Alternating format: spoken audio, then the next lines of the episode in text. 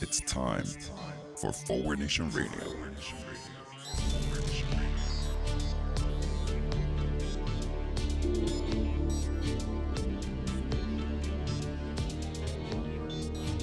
Now here he is, the host of Forward Nation Radio, David Leventhal. Welcome to Forward Nation Radio. I'm David Leventhal. We start with a quick follow up. You will recall we talked last time about Senate leader, Republican Senate leader Mitch McConnell, saying that corporations should stay out of politics while they were objecting to Republican efforts to suppress the vote. Understanding the irony of his statement, quickly added, I'm not talking about political contributions. Well, it's been reported in the interim that in 2020 alone, his super PAC accepted a combined half a billion with a B dollars from corporations and corporate CEOs. This is a little entertaining in light of it just reminds me of what I've been talking about in this show and in class for a long time that Senator McConnell is the guy who, while he was the uh, head of the Republican Senatorial Campaign Committee, in other words, he controlled the slush funds for the Republican Party, it's what brought him prominence, famously wrote a letter to business leaders in the Committee for Economic Development who supported campaign funding reform. He wrote them a letter where he effectively said, Political campaign funding is a matter of free speech, and if you don't agree, you should shut the hell up. Yes, Mitch McConnell, principled to the end. Anyway, I start with that in part because it's a wonderful segue to the theme of today's show, which is, in effect, the Pledge of Allegiance. Or more specifically, is there any relevance anymore? Not that there ever was to this document, but particularly the part of one nation under God with liberty and justice for all. Okay, the under God part is obviously ridiculous. It has been for a long time. But one nation, liberty and justice for all. Is it not time to put this shit to bed? Seriously? The idea that we have young, impressionable children mouth this blatant bullshit in schools is kind of scary. It's, it's a little a little too much Hitler Youth like for me. We are going to look today at the big news of the week, or week and a half as it was, and how it shows that this idea that we are one nation is kind of ridiculous in 2021.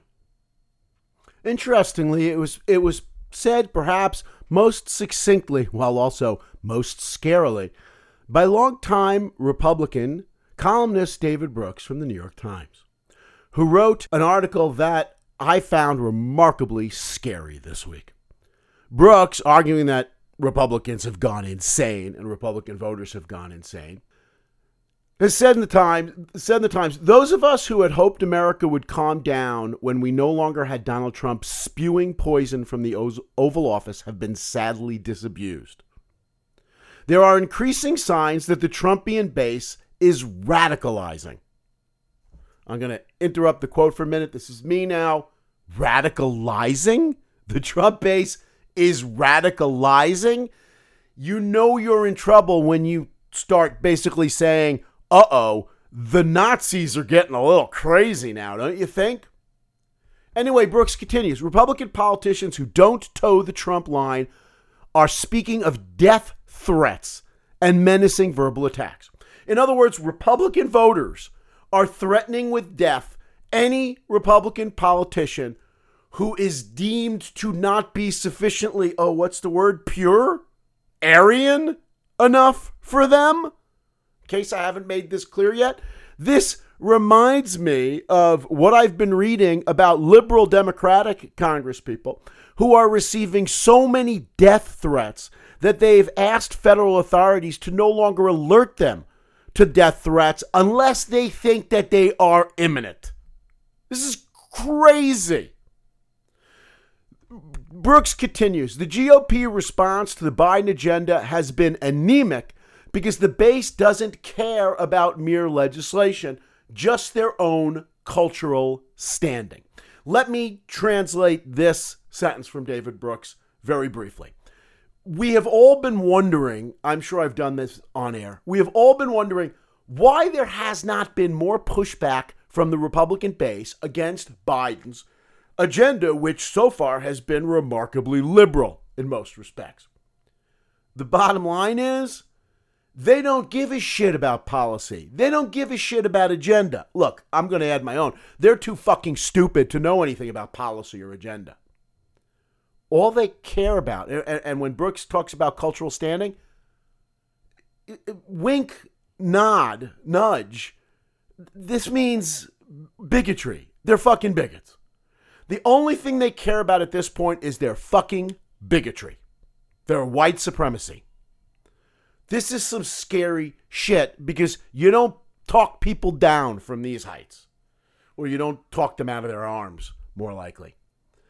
Brooks finishes up. It's scary because also not they're also nihilists who will destroy it all if they see it becoming less white. Uh, that I've translated that last part. That wasn't a quote, but this is the threat here that they believe in nothing other than the fact that they are victims of a world that is aligned against them by people of color and people of different sexual proclivities and whatever else. Backed into a corner, they will be destroying everything rather than letting the other side get anything. So, we're going to start with how we're seeing this play out this week by talking about COVID. First, the latest on the numbers. We're approaching 32 million Americans who have been infected, about a tenth of the population, close to a tenth of the population. We have 569,000 who are dead, more than well more than half a, half a million. We reported weeks ago that we'd passed the half a million mark. On the positive side, we've got 229 million vaccinated. The numbers are still coming down. Hospitalizations in general are coming down. I know where I live in Suffolk County, we've gone from extremely high risk level to just very high risk level. So we're breathing a lot easier, literally speaking. Uh, that 229 million vaccinated it, shows that Biden, President Biden, has reached his goal of more than 200 million vaccinations by later than this point. Has reached his goal of all adults being eligible to get vaccinations. That's the good news. Now to the maybe not quite so good news. There are more young people showing up having to be hospitalized in parts of this country, including Michigan, which has sort of led the, the surge in outbreaks by relaxing their requirements for people to not murder their fellow citizens.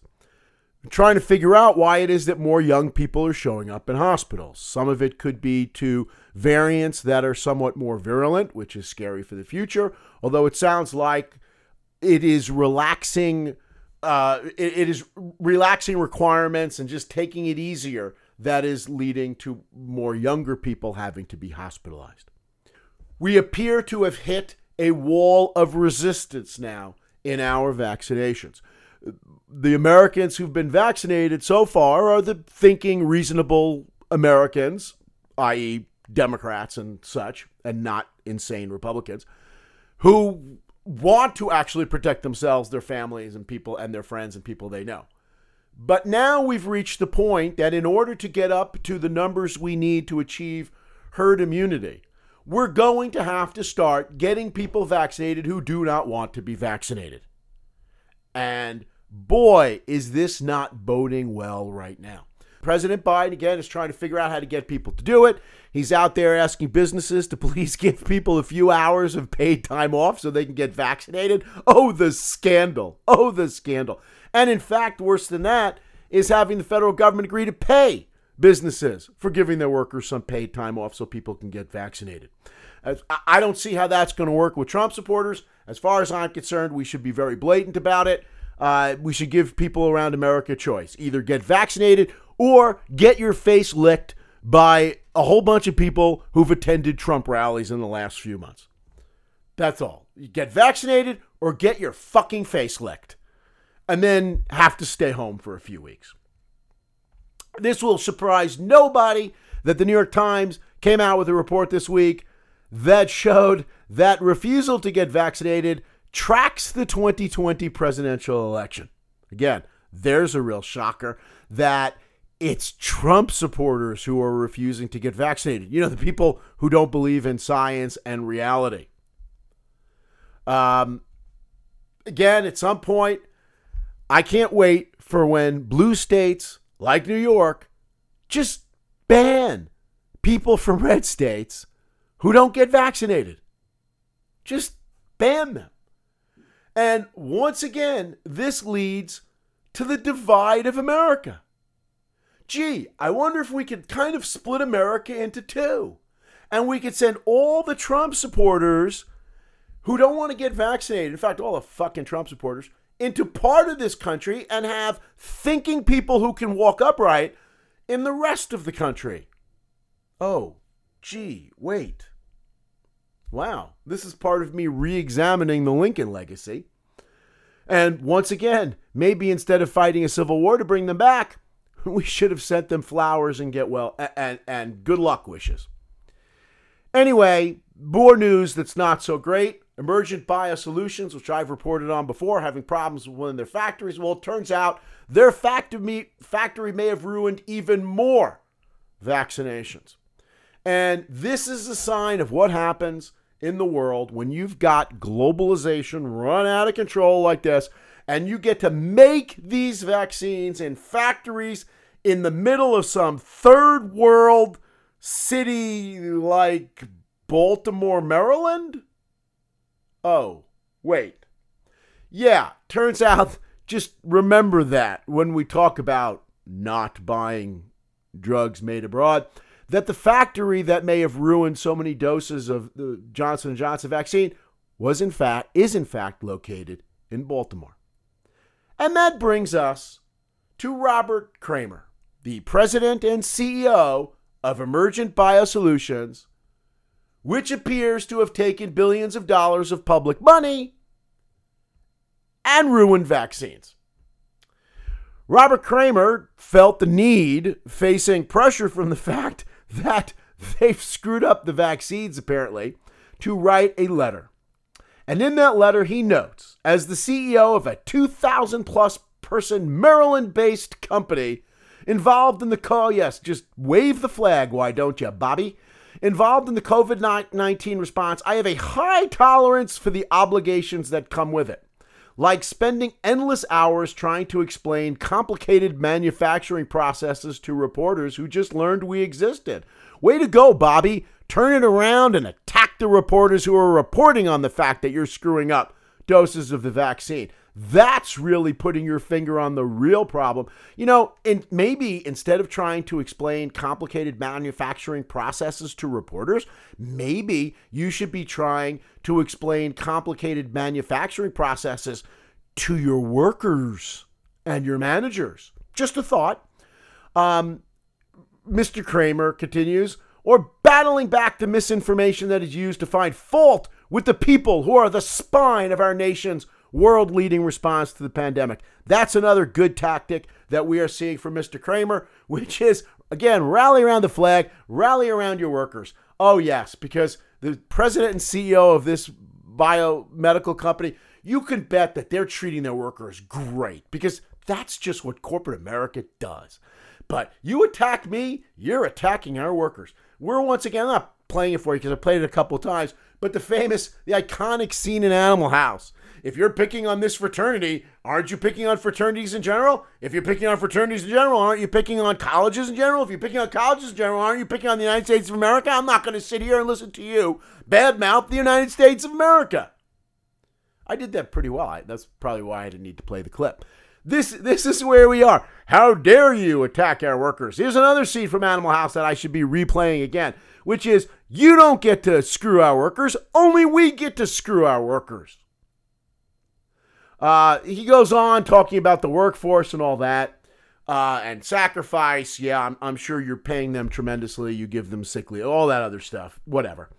I want to point out that Mr. Kramer, who takes umbrage, received $5.6 million in 2020, a 51% increase over 2019. And I want to point out, by the way, that $5.6 million while you're working is a fraction of what he's actually getting paid, much of which is backdated to his retirement. So there's not a big scandal when everybody sees how much it is. He walks away with a huge golden parachute.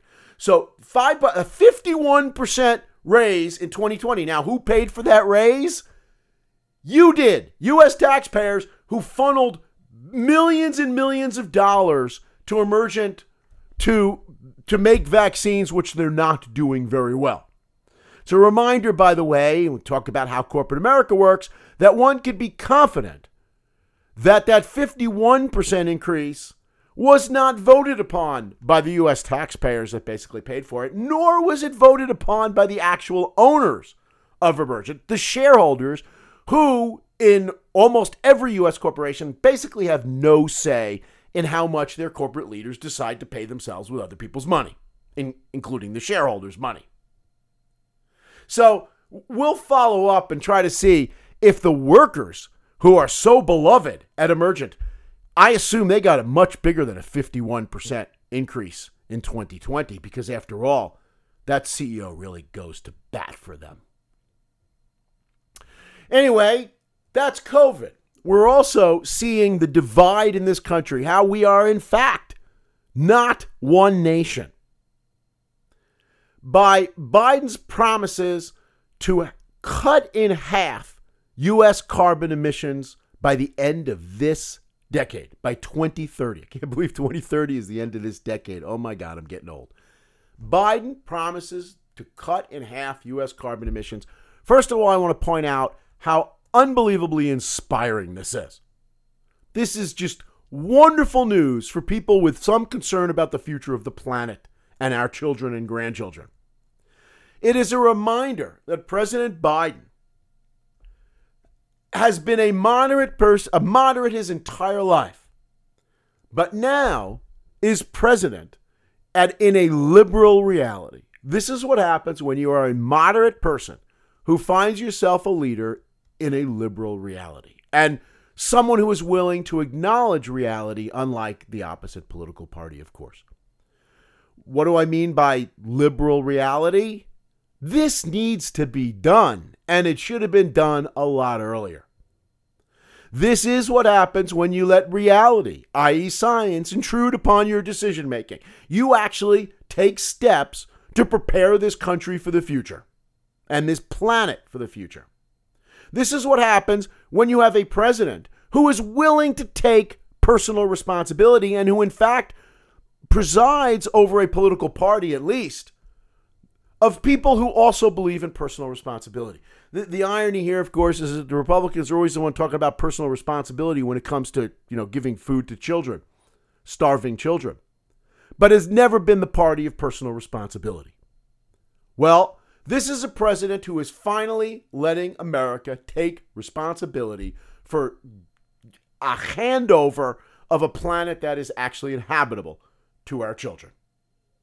This is what leadership looks like. And by leadership, Biden made this announcement and, and almost before the ink was dry, Japan, Canada, Britain, and the European Union, Britain and the European Union no longer being one and the same, Japan, Canada, Britain, and the European Union have followed suit and have promised to up their targets and, and their promises under the Paris Climate Accord that may actually help pro- help us provide a habitable planet to our children and grandchildren. What does this mean? It was summed up. What what would getting to half of, of carbon emissions by 2030 mean? It means a lot more electric vehicles. Oh, the shame of it. It means nearly all coal fired plants would be shut. Coal fired plants just spewing out ridiculously dirty pollutants. It would mean more forests. Oh my God, will the horrors never cease? Getting rid of pollution, coal, more trees, more forests? Also more wind turbines and solar panels. So okay, I guess you could you could argue that people don't like the looks of those, so that could be problematic. In other words, we'll not only save the planet, we might breathe a little bit better. We might reduce childhood asthma. We might bring up children who could play sports without nebulizers because of the reduced pollution. This this is possibly the feel good story of the year, abetted by perhaps the, the, the feel good part of a story of the year that the United Mine Workers Union has come out in support of transitioning away from coal mines. The United Mine Workers Union with coal miners. This just a few years, remember, after Hillary Clinton lost the presidential election by winning by 3 million votes, but lost the presidential election in part because she had the nerve to say to coal miners, we're going to have to transition away from coal and we're going to have to find you people better jobs. In just in half a decade, we've gone from ending Hillary Clinton's political career to the mine workers union coming out and saying, "Yeah, we're going to need to move from coal." But, you know, do it do it nicely. You know, uh, let me think. Somebody said it really well a few years ago about how you should do this. Oh yeah, Hillary. Let's train our workers for the jobs of the future. Oops, it's a problem in America being ahead of your time. And of course, being ahead of your time means you can read at an eighth grade level, of course, in America. Also, the divide in this country has been highlighted this week that we are not one nation with the latest mass shootings. And by latest mass shootings, I have to apologize. I have not looked at the news in the last 15 minutes since I started recording the show. So I've probably missed one or two. But one of the latest big ones, of course, was the FedEx facility in Indianapolis, where at least eight were killed by a 19 year old gunman. Once again, President Biden said on Friday, I have the solemn duty of ordering the flag lowered at half staff at the White House, public buildings and grounds, and military posts and embassies, just two weeks after I gave the last such order, evidencing a certain amount of lack of patience with this continuing to happen. He went on gun violence is an epidemic in America, but we should not accept it. We must act. Yes, we must. Does anybody think the GOP is going to join him in acting? Let's be clear. Whatever actions the government is taking are not going to include legislation because the Republicans will filibuster any effort to actually save American lives and protect American citizens. Now, there's there's one part of that that the GOP did agree with, the part on needing to act, because as soon as Biden spoke and this mass shooting occurred, um, the GOP sent out donation requests to NRA members. So, yes, it was time to act for the GOP. It was time to rally around guns and the people who use them to commit mass murder in America. Biden's statement comes less two weeks after he called gun violence an international embarrassment and called on Congress to enact a national red flag law and assault weapons ban.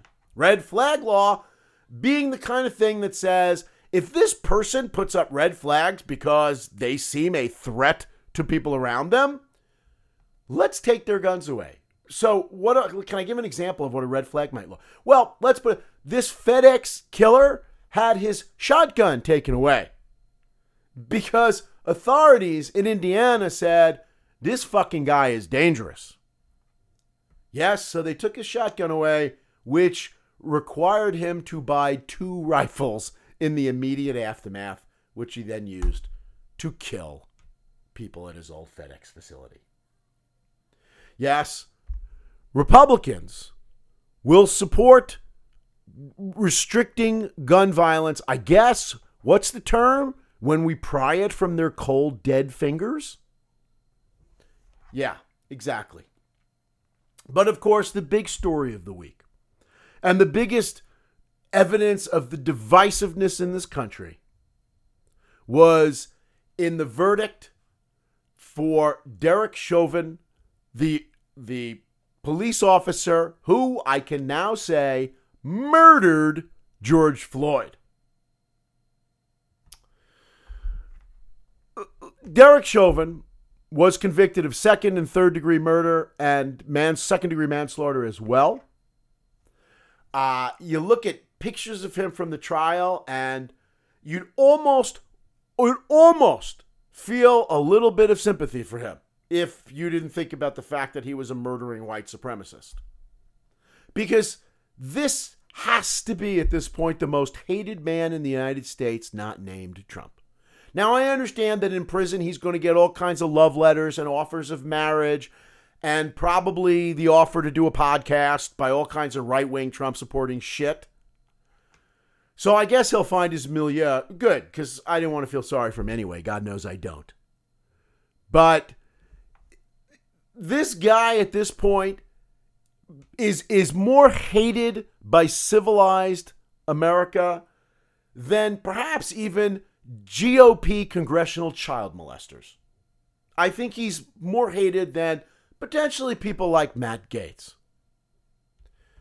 In the aftermath of the verdicts, I, I, uh, uh, it's just just remarkable to sort of, I think, see how people responded. And I, uh, I've obviously I've been speaking in favor of Black Lives Matter since it started. I was speaking in favor of Colin Kaepernick since he started his first protests years ago before he got banned from the NFL. But maybe I didn't even understand how literal Black Lives Matter was. When I'm reading about the, the results and the aftermath of the verdicts, one of the things that really struck me most effectively, I don't know, most deeply, was the woman who was quoted as saying, We matter while crying. We matter. The idea that because of the color of your skin, you go through life thinking that you do not matter in this country and to your fellow citizens. And God knows when Republicans are leading America, you probably don't.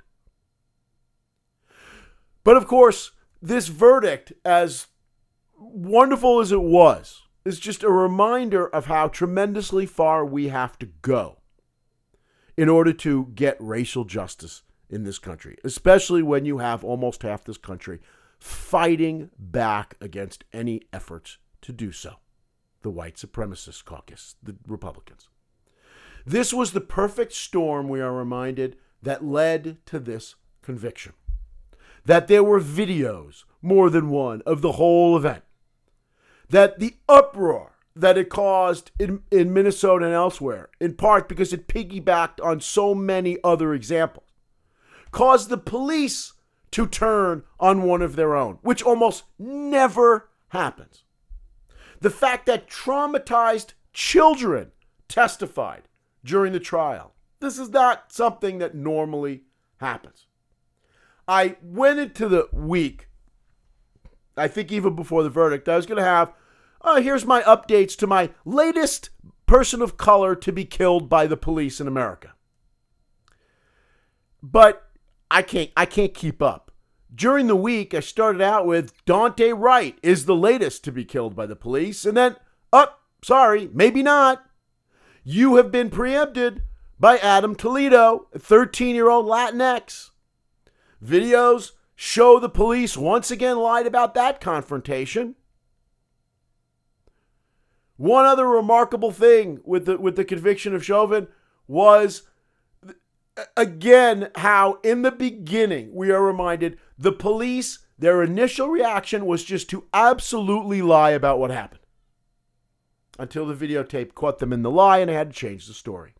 But I couldn't even stop with Adam Toledo because before days before there was of course Ma'Khia Bryant, 16 year old who was also killed by the police at somewhat, at this point, it's earlier, murkier circumstances.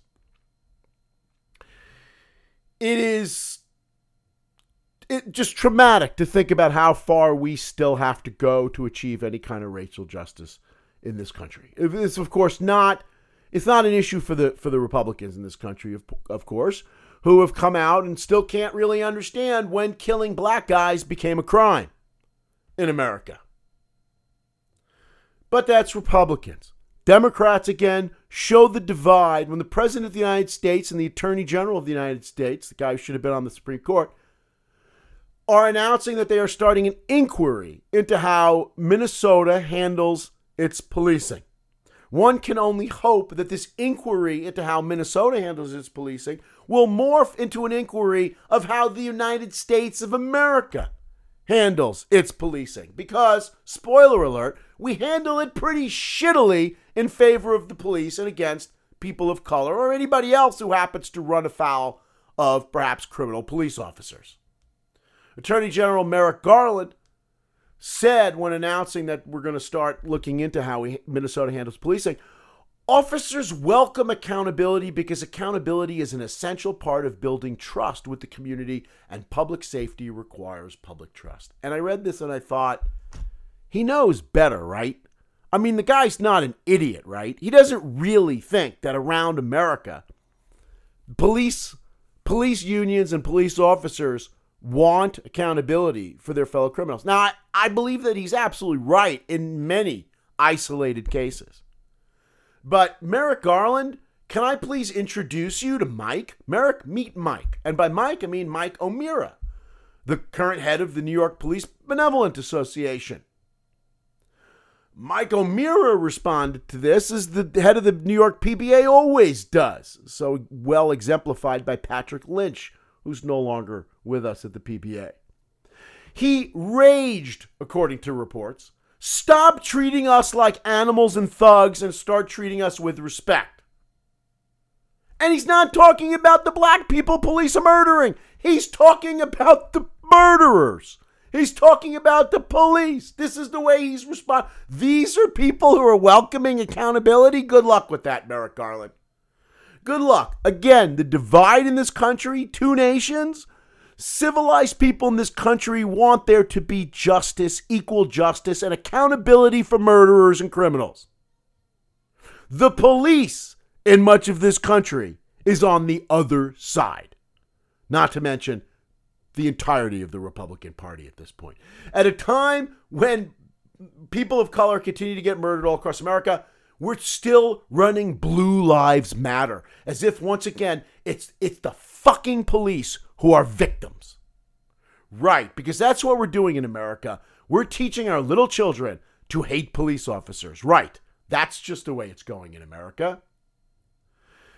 Maybe we should break the news about how badly the police are being treated to one of the police officers who shot Breonna Taylor dead in Louisville, Kentucky, who, as reported by Harper's Magazine, was given a book deal. Given a book deal to talk about, I guess, what it feels like to kill a black woman. it's probably the, the feel good book of the decade for the GOP. Anyway, um, the GOP, I think, is also starting their own inquiry. They're starting an inquiry into why people feel they have rights in America that aren't about their guns, especially people of color. GOP wants an inquiry. Why do people in America think that they have rights that don't involve guns? I don't understand. Okay, I'm being I'm being a little facetious here in case you didn't notice that. But I'd like to not get facetious for a moment because this is another one of those cases where fact is fucking stranger than fiction. Because while that was a joke about the GOP starting an inquiry into people why people think they have any rights at all that don't involve guns, here are some things that are not at all hyperbolic. This is true. This is actual what the GOP has been doing in response to this verdict and to Black Lives Matter in general, ramping up their efforts over the last few weeks. One, of course, as we've reported at length in the show and will continue to report upon, they continue to pass laws all across America to stop blacks from voting.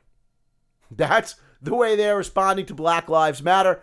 Apparently, black votes don't matter. Hey, people, you should be more specific. If that's your argument, you should make it. But, you know, you don't say anything about votes, so we're going to stop you from voting. Black lives, we don't think those matter either, but we sure as hell don't think black votes matter. They're passing laws to protect the police. That's right. Just look at the number of police who've been murdered by black people. Oh, wait. Okay, let's not look at those numbers. Let's imagine that we could make those numbers up to a high enough number where it really would be pretty scary. So, while civilized people are looking at laws to actually, and, and this is happening across America, to make police more accountable, to take away police shield laws, criminal shield laws, laws that allow the police to immediately converse with each other to figure out how to, to lie their way out of any kind of accountability. Republicans are going to go in the exact opposite direction. Let's make sure that the police have no accountability whatsoever in America. But most of all, what I want to talk about, what the GOP has gotten into hot and heavy, is laws to criminalize protests. Yes, in case you've been living in a bubble somewhere, that's actually true. The GOP across America has been passing laws to criminalize protesting in America. Apparently, Mitch McConnell does believe in free speech as long as it's corporations giving him money. Other than that, not so much. As reported, the measures are part of a wave of new anti protest legislation sponsored and supported by Republicans in the 11 months since Black Lives Matter swept the country following the death of George Floyd. The Times reported while Democrats seized on Mr. Floyd's death last May to highlight racism in policing and other forms of social injustice, Republicans responded to a summer of protests by proposing a raft of punitive new measures governing the right to lawfully assemble. GOP lawmakers in 34 states have introduced 81 anti protest bills during the 2021 legislative session, more than twice as many proposals as in any other year. Hey, if you're going to stop these people from voting, you might as well stop them from speaking too. Let's just make them fucking invisible. Uh, so let's talk about some of that legislation. Again, I'm not making this up. You're going to think I am, but I'm not. GOP legislation in Oklahoma and Iowa, uh, legislators rather, in Oklahoma and Iowa passed bills granting immunity to drivers whose vehicles strike and injure protesters in public streets. I guess it's it's not stand your ground, it's drive your ground. Drive them uh, into the ground laws? Is that what we're going to have? If you can't shoot them, run over them? That's the thing. Hey, if you can't shoot them, drive over them. Give immunity to driver whose vehicles, I want to point out, vehicles they have to say, because let's face it, these people aren't driving cars. They're driving big pickup trucks and big SUVs with Trump bumper stickers and huge American flags from the back. Gosh, I hope they don't get blood on those flags, because that would be a problem for the GOP. If you get protesters' blood on a flag, that's I think that's still illegal in, in most of America. Um, Indiana. so I get yeah. The other the other way I thought to describe this is the drive over people standing their ground laws. Maybe maybe we'll call it that. There's a couple of, of possibilities here. Drive over people standing their ground laws. Indiana proposal would bar anyone convicted of unlawful assembly. unlawful assembly? Oh my God! Would bar anyone convicted of unlawful assembly from holding state employment, including elected office. Now, of course, understand what's going on here.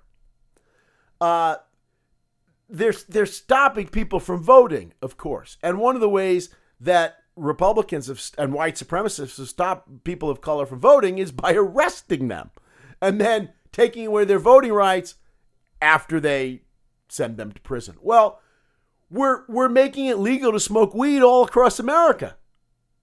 So you can't the, the reason we have the drug laws we have, the punitive drug laws, is in large part so we could send people of color to prison and stop them from voting.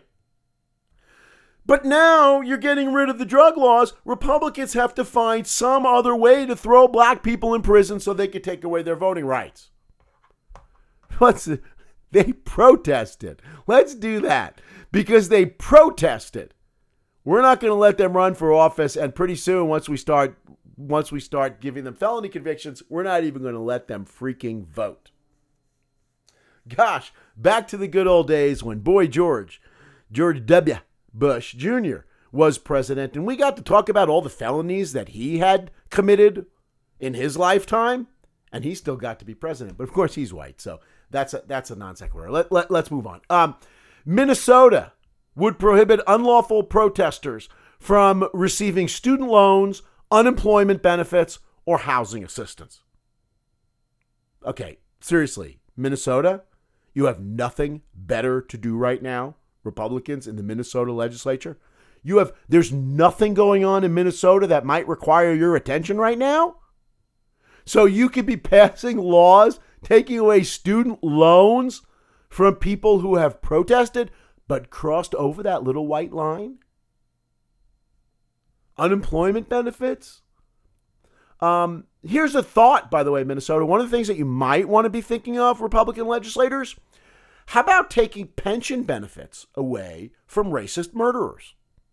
Have you, have you got that one sorted out? You're gonna you gonna take Mr. Chauvin's pension benefits away? My bet is that there's going to be a big fight over that one. That's the way it usually is in most of the country. You could be convicted of murder, but that doesn't defeat your pension. In Florida, Governor Mini Trump, that's Ron DeSantis, the guy who hopes that Donald Trump will not run for president in 2024 so that he can give his blessing to Mini Me. Ron DeSantis in Florida signed sweeping, sweeping legislation toughening public disorder laws. Public disorder laws? Florida? Seriously? What we are not talking about, let's be clear, is people who refuse to wear their masks in public and therefore spread a potentially deadly disease to their fellow citizens. That's not the kind of public disorder we're talking about. I don't think we're really talking about a bunch of drunk college students either, are we, Ron? On which the Florida economy so depends. Or, for that matter, any rich Floridian Republicans whose public disorder might be taking their underage girls out into public? No, no, no. That's not what we're talking about. We're only, and, and we're also not talking about, of course, I'm sure, public disorder for anyone attacking the United States government. No, no, no. That, that, that kind of thing's okay. Just people who are protesting things like murder of black people. Alabama has come out to criminalize not returning a Heil Hitler salute. Can you believe this shit? Alabama. Uh, uh, they haven't done it, but, but legislators have proposed criminalizing not returning a Heil Hitler salute. Mississippi is trying to make it illegal to remove that little yellow Jewish star armband that you have to wear, or even to clean the swastikas that were painted on your door or, or the wall of your, of your establishment. Okay, I have to admit, two of these examples I have made up. Should I give you a moment to decide which two? You can put it on pause. I don't have to give you a moment.